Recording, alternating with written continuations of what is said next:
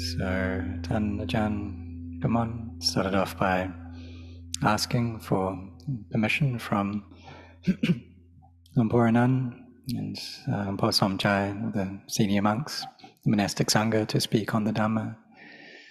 Also extended his greetings to all of the laity listening. So today it's a special opportunity uh, that we have this period of coming together to express our gladness and our gratitude for Lumpur Anan on the occasion of his 69th birthday that is going to come up on the 31st of March, as we're all well aware. So this year, like the last, there's also a online meditation retreat as well. But in previous times, uh, when I was staying here, living here at the monastery, uh, things weren't like they are now. Uh, that we would have this occasion of gathering together for Lumpur Anan's birthday. And there would be the abbots of the branch monasteries and the monks living there who would gather together, as well as uh, many lay followers. So gather together on the 30th. On the night of the 30th, there'd be Paritta chanting. And then on the morning of the 31st, uh, there will be the formal ceremony um, of paying respects to Lumpur Anan. And then after that, um, everyone would disperse. So come together uh, like this for just two days um, to have this uh, chanting. And then Lumpur Anan on the 30th, um, after the chanting, he would uh, give a Dharma talk, and then there'd be various other monks who would teach on the Dhamma and sometimes these talks would go on all night, or other times would go until 2 a.m. or 3 a.m., depending upon the causes and conditions at that time. And so I'll let you know of this because maybe some of you went around, but you can get an idea of what it was like. So we didn't have the technology back then like we do now. And the people who gathered together, it wasn't a huge amount. There's maybe 70, 80, perhaps 100 people. Uh, but things have changed now uh, following um, time. And we have this technology to allow many people to come together. So maybe we travel here through technology, and it's much easier for people who live overseas they can join through um, while staying in their own countries. And so this is a very good use of technology. So last night, I was having a Dharma discussion with uh, Lumpur Anan, and he was explaining that uh, during the time of Lumpur Chah, that there was one senior monk um, who was a disciple of Lumpur Chah.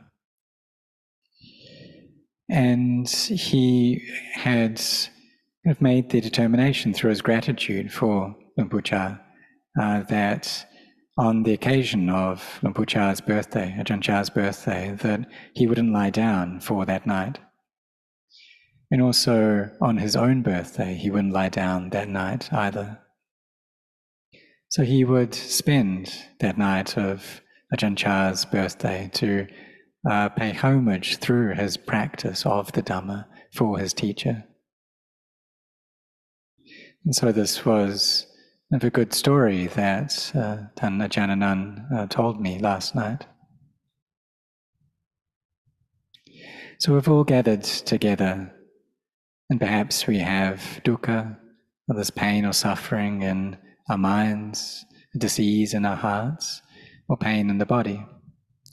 And we may have asked for the barami, the spiritual power of the Buddha, the Dhamma, the Sangha, of the Kruba Ajahns, uh, the spiritual masters of uh, Lumpur Anan. And if I've um, experienced this as well, of asking for his barami, for the spiritual power. And we have this faith that he has this metta, this loving kindness that knows no bounds. And many people would have experienced this, would have experienced his kindness and how that can be able to solve the problems that we face. And so that our bodies and minds become better as they're suffering in them.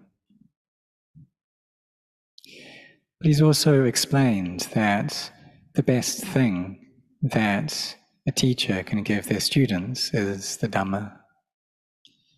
And this is what we use to reduce the suffering that we feel. And the suffering, the extent that that's reduced, depends upon our mindfulness and our wisdom.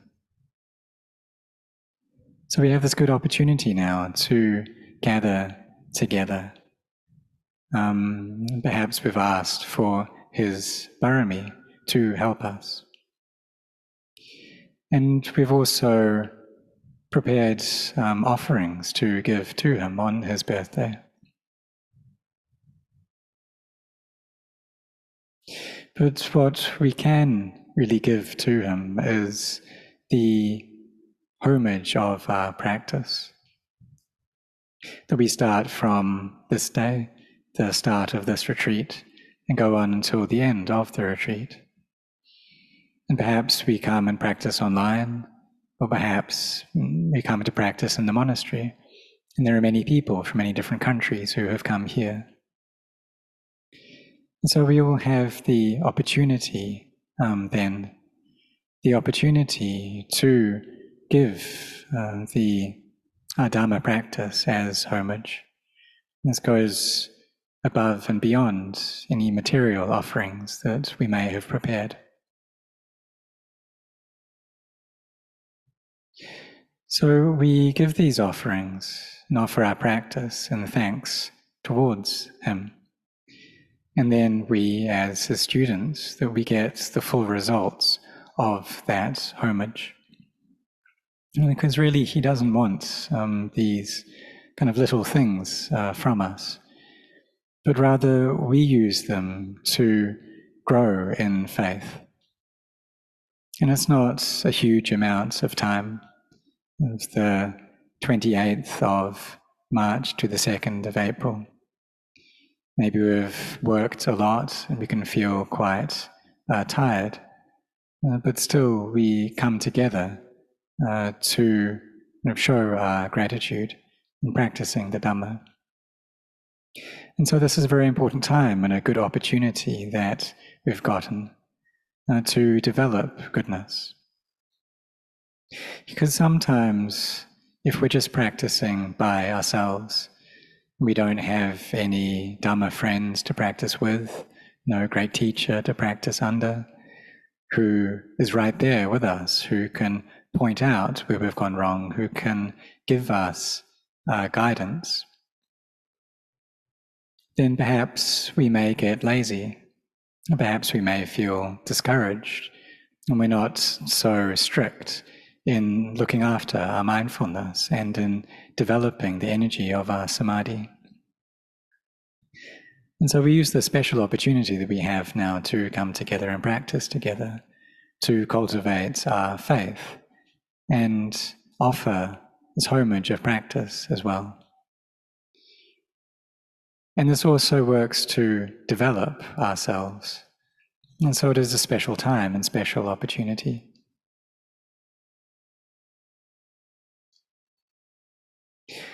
So we put in our efforts during this time. And we also listen to his Dhamma talks. So, as he has said during the talks, that the taste of the Dhamma is better than all other tastes.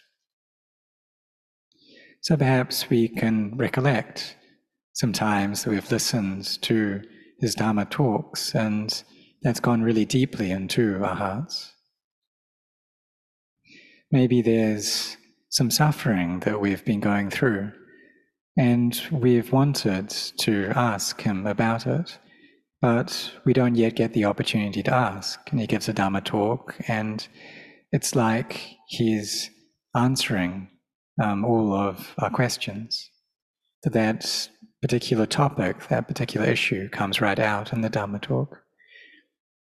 And probably many of us have experienced that, and I too have experience with that as well.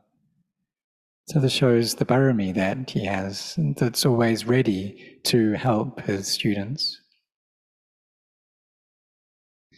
It's always wanting for his students to teach them in order to, for them to grow in uh, sila, samadhi, and panya, and this virtue, collectedness, and wisdom, using his wisdom to help us.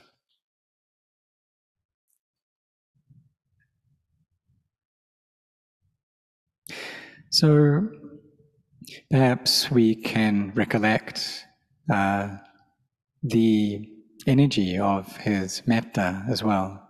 Maybe an opportunity that we've had to meet him, experience the metta that he has, this loving kindness. And recollect these Dharma teachings and how the taste of the Dharma is superior to all other tastes. Because the taste that we get from food, the food that we have every day, that the happiness from that is just on the tip of our tongues. And once we eat it a number of times, then we get fed up with it. But it's the taste of the Dhamma that can really go deep into our hearts. And we can get a happiness from that that we that you can't compare with other things. So we have this opportunity now to practice. And so we should set our hearts on that as well, on using this time well. For those who have the chance, then you should uh, participate fully in this course, uh, right from the beginning of the morning chanting at 5 a.m. until the kind of uh, morning session that finishes at 10, and then the afternoon session, and then the evening session